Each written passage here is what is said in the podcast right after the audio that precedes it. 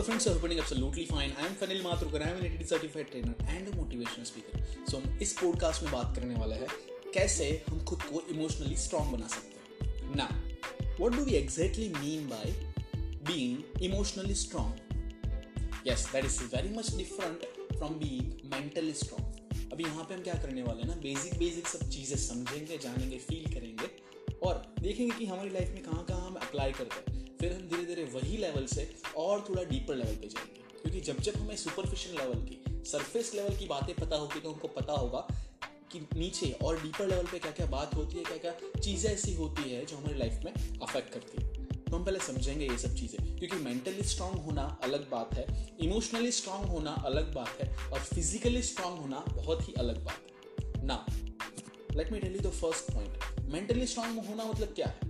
Mentally strong होना मतलब ये है कि आप लॉजिकली बहुत ही एक साउंड दिमाग से मतलब साउंड एक हेल्दी दिमाग से सोच सकते हो। आप लॉजिकली आर्ग्यू कर सकते हो that is being mentally strong okay you are very much intellectual you have so many facts with you you have so many information on which you can apply, so that is it you're mentally strong now, what is emotionally strong? उसको हम थोड़ा सा last में discuss करते हैं। और physically strong आपको पता है क्या होता है। कि आप बॉडी वाइज स्ट्रांग हो? काइनेस्थेटिकली आप बहुत ही अच्छी मूवमेंट्स है। कोई भी चीज़ आप उठा सकते हो। You have that great flexibility you have that endurance you have that strength so you are physically strong तो आपको मेंटल और फ़िज़िकल पता चल गया। ना let us get back to the point of being emotionally strong अभी emotionally strong होने का मतलब ये है, पहली चीज़, ये दो शब्द जो है इमोशनली स्ट्रांग होना तो पहले उसको दोनों को डिवाइड करते हैं। इमोशंस दिस इमोशनली स्ट्रांग मतलब पहला जो शब्द है that consist of emotions in it अभी इमोशंस जो हम पूरी लाइफ में जो फील करते हैं, पूरे दिन में जो फील करते हैं, कोई भी इंसान जब बोलता है तो मेंटली ट्रिगर होता है फिजिकली ट्रिगर बाद में होता है, सबसे पहले जाता है इमोशंस ओके okay. वो जो हवाई वाला है पर्पस वहाँ पे कनेक्ट होता है, कोई भी चीज़, कोई भी शब्द होता है, पहले वहाँ से कनेक्ट होकर फिर लॉजिकली आप सोचते हो और फिर आप फिजिकली एक्ट करते हो। तो इसलिए हमें ये जो फ़िल्टर है इमोशनली स्ट्रांग वाला, हमारी लाइफ में, हमारी ज़िंदगी में अप्लाई करना और लगाना बहुत ही ज़्यादा ज़रूरी हो गया है आज की जनरेशन में। क्योंकि अभी का जो टीन एज है, अभी का जो यूथ है, अभी का जो स्कूल गोइंग स्टूडेंट्स है, अभी के जो कॉलेज गोइंग स्टूडेंट्स है, वो बहुत ही ज़्यादा ज़्यादा जल्दी डिसीजंस ले रहे हैं। और इमोशनली सबसे ज़्यादा वो ही हर्ट हो रहे हैं। पहले का डेटा ये बताता था कि जो भी इंसान शादी के बाद की लाइफ जी रहा है, उनको ज़्यादा से ज़्यादा इमोशनली प्रॉब्लम हो रहे थे या तो फिर ऐसे इंसान है जिनके बच्चे हो चुके हैं और they are in the stage of like कि हाँ अभी थोड़ा ग्रो कर चुके तो उनको थोड़ा वाइफ से या फिर बहुत ही ज़्यादा उनको इमोशनली प्रॉब्लम हो रहा है। पर अभी का डेटा ये बताता है कि जो भी यूथ है, जो टीनेज है, जो स्कूल गोइंग स्टूडेंट्स है, जो कॉलेज गोइंग स्टूडेंट्स है तो रोज ना रोज कुछ भी इमोशनल डिसीज़न लेते रहते हैं, उनको सबसे ज़्यादा इमोशनली प्रॉब्लम होता है। इमोशनल प्रॉब्लम सबसे ज़्यादा उनको होता है। Now let us understand from a superficial level okay हम ऐसे समझेंगे बेसिक बेसिक चीज़ें लेके समझने वाले। मुझे नहीं चाहिए कि मैं डायरेक्टली आपको कुछ डीपर लेवल की बात बता दूँ और आपके ऊपर से जो आप सोचो कि यार पॉडकास्ट तो सुनने पर पता नहीं चला कि इमोशनल स्ट्रॉन्ग कैसे है। मुझे वो नहीं चाहिए। मुझे ये चाहिए कि भले ही आपको लास्ट में थोड़ी थोड़ी डीपर लेवल की बातें पता नहीं चली बट आपको बेसिक पता चला कि इमोशनली स्ट्रांग होना मतलब होता क्या है। हम कैसे खुद को वो लेवल पे ला सकते हैं? तो ऑब्वियसली आपको डीपर लेवल की बात है। From seventy two eighty percent आपको ऑब्वियसली पता चलने वाली है। मुझे पता है कि पूरे पॉडकास्ट के दरमियान आपकी एक दो बातें तो छूट ही जाएगी। आप दस चीज़ भी बनाओगे ना पूरे दिन में कंप्लीट करने की तो आप एक्सपेक्ट करो खुद से दस करने की, पर आप सात या आठ, या फिर मैक्सिमम आठ खत्म कर सकते हो। दो चीज़ तो हमेशा छूट जाएगी। वैसे ही, चलो शुरू करते हैं समझना। ना हमने अपनी लाइफ में क्या किया है ना? जब से हम जन्मे हैं और जब तक हम जीने वाला है, हमारा जो इमोशनल कंट्रोल है ना, बाहर की दुनिया को दे दिया। Now do I mean by that बाहर की दुनिया को। हमारा जो इमोशनल पिंच करता है ना कोई भी इंसान इमोशनल जो बटन है ना, वो हमेशा बाहर से प्रेस होता है। That is a problem that is a problem now how हमने कैसे बाहर लिया? भाई, जैसे तुम जन्मे थे ना, वैसे ही एक्सटर्नली दुनिया से सब सॉफ्टवेयर पैकेजेस आ गए और आपने इंस्टॉल करना अपने दिमाग में शुरू कर दिया था। तो आप डिपेंडेंट हो गए बाहर की दुनिया से। Even in the education system in which you are studying वहाँ पे भी स्पून फीडिंग बहुत ही ज़्यादा किया जाता है। आपको क्या सोचना है? वो भी बताया जाता है। कैसे सोचना है? वो भी बताया जाता है। आपको सब कंटेंट दे दिया जाता है। बोले, ये देखो, ये लिखो, ये इंपॉर्टेंट है, ये वेरी इंपॉर्टेंट है, ये सवाल है। तो इंसान क्या बच्चा क्या सोचता ही नहीं। उसका थिंकिंग खत्म हो गया वहाँ पे। He can not think more उसके, उसको एक बाउंड्री दे चुकी। क्या? कि भाई तेरे को यहाँ तक ही सोचना है, उसके आगे हम तेरे लिए बैठे हैं। तो वो डिपेंडेंट हो गया है बाहर की दुनिया। This word D E P E N D E N T dependent वो बहुत ही ज़्यादा अप्लाई करता है अपनी लाइफ में, क्योंकि हम पहले से डिपेंडेंट हो चुके हैं बाहर की दुनिया में, कि वहाँ से कुछ आएगा तो हमारा कुछ होगा।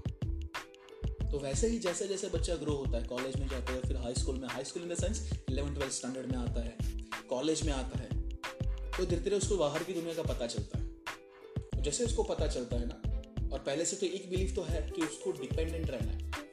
उसने खुद ने ही वही दिमाग अपने लिए सेट कर लिया है कि he is dependent on the external world तो बाहर की दुनिया से कुछ भी होगा ना तो वो बहुत ज़्यादा अफेक्ट होने वाला है.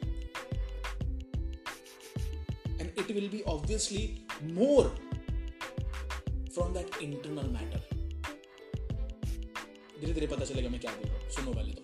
अभी मैं क्या बोला? बाहर की दुनिया में जो भी प्रॉब्लम होगा, या तो फिर बाहर से कोई इंसान बोलेगा ना तो वो इमोशनली बहुत हर्ट करेगा. बहुत ही ज़्यादा हर्ट करेगा। आपने अपना जो इमोशनल बटन है ना, वो सबको दे दिया है, वो बाहर दे दिया है। आपने बाहर वाले को कमांड दे दिया है कि तू तू जब बोलेगा ना तो मैं हर्ट होऊँगा। तू जब बोलेगा ना, तब मैं खुश होऊँगा। तू जब बोलेगा ना, तब मैं सैड हो जाऊँगा। तो तू जब बोलेगा ना, तब मैं डिप्रेस्ड हो जाऊँगा। अपने अपने सब इमोशंस के बटन बाहर दे दिए हैं टू द एक्सटर्नल वर्ल्ड तो आपको खुद को भी पता नहीं होता है कि भाई मैं खुश कैसे होता हूँ।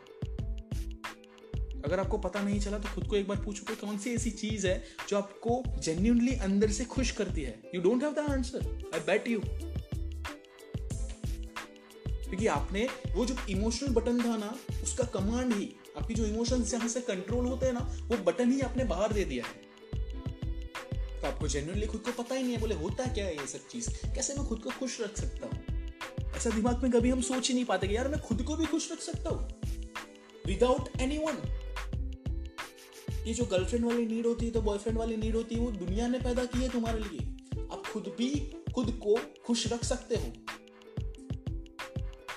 सबको ऐसा होता है कि अगर एक पार्टनर हो लाइफ में तो बहुत अच्छा हो जाता है, पर भाई पार्टनर के साथ उसकी भी अलग नीड आती है, आपके साथ जुड़ी हुई। उसका क्या करोगे? आप जब खुद की ही नीड पूरी कर नहीं पा रहे हो और आप ये एक्सपेक्ट कर रहे हो कि वो पार्टनर आपकी लाइफ में आएगा और आपकी सब इमोशनल नीड्स खत्म हो जाएगी। या तो फिर आपकी सारी नीड पूरी हो जाएगी तो उसकी क्या करोगे? उसकी भी तो नीड है अलग। और ये साइकिल चलती जाएगी चलती जाएगी चलती जाएगी। और आपको करना क्या है? अब ये तो पता चल गया कि हमारा जो इमोशनल बटन था ना, वो हमने बाहर ही दे दिया। लोगों को दे दिया कंट्रोल करना। तो हमको क्या करना हमको वापस अपनी लाइफ का चार्ज लेना है वही लोगों से वापस। अब ये लोग कोई भी हो सकता है। From your parents to your teachers to your relatives to your loved ones to your partners to your future हाँ गर्लफ्रेंड बॉयफ्रेंड हाँ वही बात कर रहा हूँ, सुनो ध्यान से। कोई भी हो सकता है। उनसे जो चार्ज है अपनी लाइफ का वो वापस लो इमोशंस वाला। और अपनी लाइफ में ये चीज़ अप्लाई करना शुरू करो। क्या? बोले, मैं एक लिस्ट बनाऊँगा कौन सी कौन सी ऐसी चीज़ें हैं जो मुझे अभी इसी वक्त मेरी प्रायोरिटी है। और उसके अलावा मुझे लाइफ में कुछ इंपॉर्टेंट नहीं लगता। उसकी लिस्ट बनाओ और उसको अपनी लाइफ में इंकलकेट करना शुरू कर। बोले हाँ ये चीज़ में सबसे ज़्यादा मेरे लाइफ में इंपॉर्टेंट है। ये लोग मेरी लाइफ में सबसे ज़्यादा इंपॉर्टेंट है। और कोई नहीं। ओके प्रायोरिटी सेट करो। लोगों से लेके, चीज़ों से लेके, काम से लेके, प्यार से लेके सब चीज़ों की प्रायोरिटी सेट करो। आपके पास एक पेपर पे डेटा होना चाहिए कि हाँ ये ये चीज़ मुझे खुश करती है, ये चीज़ मुझे दुखी करती है। ये कोई पिंच करता है तो मैं दुखी हो जाता हूँ, ये कोई पिंच करता है तो मैं बहुत ही ज़्यादा खुश हो जाता हूँ। अभी क्या हो रहा है ना, आप एक्सटर्नल दुनिया वाले कुछ भी बोल रहे हैं ना इमोशनली आपको कुछ बोल रहा है फुसला रहा है, बहला के कुछ भी बोल रहा है तो आप ना इन्फ्लुएंस हो जा रहे हो उनकी बातों में। और आपको एग्जैक्टली exactly करना क्या है, आपको एग्जैक्टली exactly ये करना है, आपका इतना इमोशनली आपको स्ट्रांग हो जाना है कि कोई भी कुछ भी बोले ना आपको पहले लॉजिकली दिमाग से सोचना है, क्या मुझे ये मोमेंट पे उसकी प्रायोरिटी है, उसकी नीड है? यस और no if yes I be doing that if no I never do that that's it you are emotionally strong that way and you can be that way पर अपना क्या दिमाग से तो कभी सोचते नहीं है? डिपेंडेंट हो गए ना पहले से तो कहाँ से पता चलेगा? और हमेशा जो खुद से बात करते हो ना, तुम्हारी जो सेल्फ टॉक होती है ना that is the center focus of your life जैसे कि मैं पहले पॉडकास्ट में बता चुका हूँ कि इंसान को एक दिन में सिक्सटी थाउज़ेंड से भी ज़्यादा थॉट्स आते हैं। अब ये जो थॉट्स है ना, वो कहीं न कहीं से आ नहीं जाते। आप कुछ देखते हो ऑब्ज़र्व करते हो फील करते हो बैठे बैठे कुछ सोच रहे होते हो। वो आप खुद से बोल रहे होते हो। दैट आर योर थॉट्स अंदर की जो आवाज़ होती है दैट आर योर थॉट्स तो जो सेल्फ टॉक होता है ना that are creating your thoughts that are creating your believes and ultimately that are creating your life understand they are ultimately creating your life तो आपका जो सेल्फ टॉक है ना, वो क्लियर होगा। अब वो कैसे क्लियर होगा? जब आप इंटरनली अंदर से सॉर्टेड हो मुझे लाइफ में क्या चाहिए? मुझे क्या चीज़ खुश खुश करती है? मुझे लॉन्ग टर्म में कौन सी एक मटेरियलिस्टिक ऐसी चीज़ है जो मुझे खुश करेगी? और अगर वो भी नहीं है तो कौन सी ऐसी चीज़ मुझे अंदर से चाहिए कि हाँ यार, मुझे सेटिस्फेक्शन से लेकर क्या ऐसी चीज़ है? अगर ये हो गया तो ये हो जाएगा, ये हो गया तो मैं सेट मतलब अटैच कर दो ना अपनी लाइफ को। अपने गोल्स से, अपने पर्पज से और उसके हिसाब से प्रायोरिटी सेट करो और उसके हिसाब से काम करो। कितना सॉर्टेड लगता है ये सब चीज़ें सुनने में। तो सोचो, जब अप्लाई करोगे कितना अच्छा लगेगा आपको भी और आपके आजू बाजू वाले लोगों को भी। आपकी एक अलग थिंकिंग होगी सबसे। और आपको पता ही है कि अपने ग्रुप में भी बहुत सारे ऐसे लोग होते हैं जिनकी थिंकिंग अलग होती है। क्योंकि उन्होंने ये सब चीज़ें कहीं ना कहीं अपनी लाइफ में किया होता उनको पता तो नहीं होगा बट स्टिल कहीं ना कहीं उनकी लाइफ में उन्होंने अप्लाई किया होता और वैसे वो काम कर रहे होते हैं। ना तो इसीलिए मैं बोलता हूँ सॉर्टेड रहो लाइफ में स्पेसिफिक रहो लाइफ में सेल्फ टॉक क्रिएट एकदम क्लियर रखो। तो आपकी लाइफ एकदम विदाउट एनी ऑब्स्टेकल तो मैं नहीं बोल सकता but you will be going smoothly like a wave in the sea and that's how the life works problem doesn't decrease problem कम नहीं होने वाली है but you get stronger day by day and this is how that is the procedure that i told you previously that is how you become stronger if you are clear internally your external world will be following your external body will be following but first of all be clear from inside and that matters the most for now क्योंकि ये जो lockdown period है ये जो quarantine period आप जिसमें बैठे हो सुन रहे हो मेरे ख्याल से। अगर क्वारंटाइन पीरियड खत्म हो गया लॉकडाउन पीरियड खत्म भी हो गया, और उसके बाद भी सुन रहे हो तो ये सभी चीज़ें तो इंपॉर्टेंट रहने ही वाली है। अगर लॉकडाउन पीरियड में ही आप ये सब चीज़ें सुन रहे हो तो आपको तो मुझे पता है कि आपके पास बहुत ही फ्री टाइम है, बहुत ही वेलापन है। भले ही आप आलसी बन चुके हो, पर मुझे पता है। आप अगर चाहो तो अभी के अभी लेके बैठ सकते हो और बहुत सारे दिमाग में थॉट्स चल रहे होंगे। सी प्रायोरिटीज आपने क्या लाइफ में प्रायोरिटाइज किया है? क्या आपकी नीड आपको खुद को पता नहीं है ना? इसीलिए, कोई बात नहीं, आपको जब नीड पता चलेगी, अब ऑब्वियसली वापस सुनने वाले हो और वापस अपनी लाइफ में अप्लाई करेंगे and I know one day you will hear this again and you will remember me कि हाँ तब सुन लिया होता तो अभी ज़रूरत नहीं पड़ती पर अभी ज़रूरत पड़ने वाली थी, इसलिए तब नहीं सुना कोई बात नहीं all the best in our transformational journey ahead I hope you will apply all the things that I told you in this podcast. Okay? And I hope that you will apply that small, small things in your daily life to have that big, big change in your life. Okay, all the best in the transformational journey ahead. This is Fanil Mathurkar signing off from the podcast. Thank you for hearing till the end.